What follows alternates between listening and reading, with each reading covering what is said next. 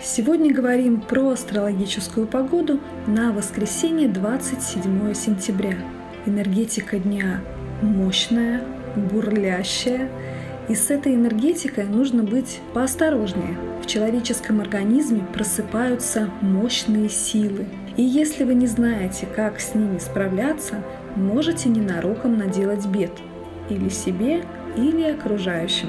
Все, что вы предпринимаете в этот день, необходимо делать осознанно и приступать к конкретным действиям только в том случае, если вы до конца понимаете, к чему это может привести.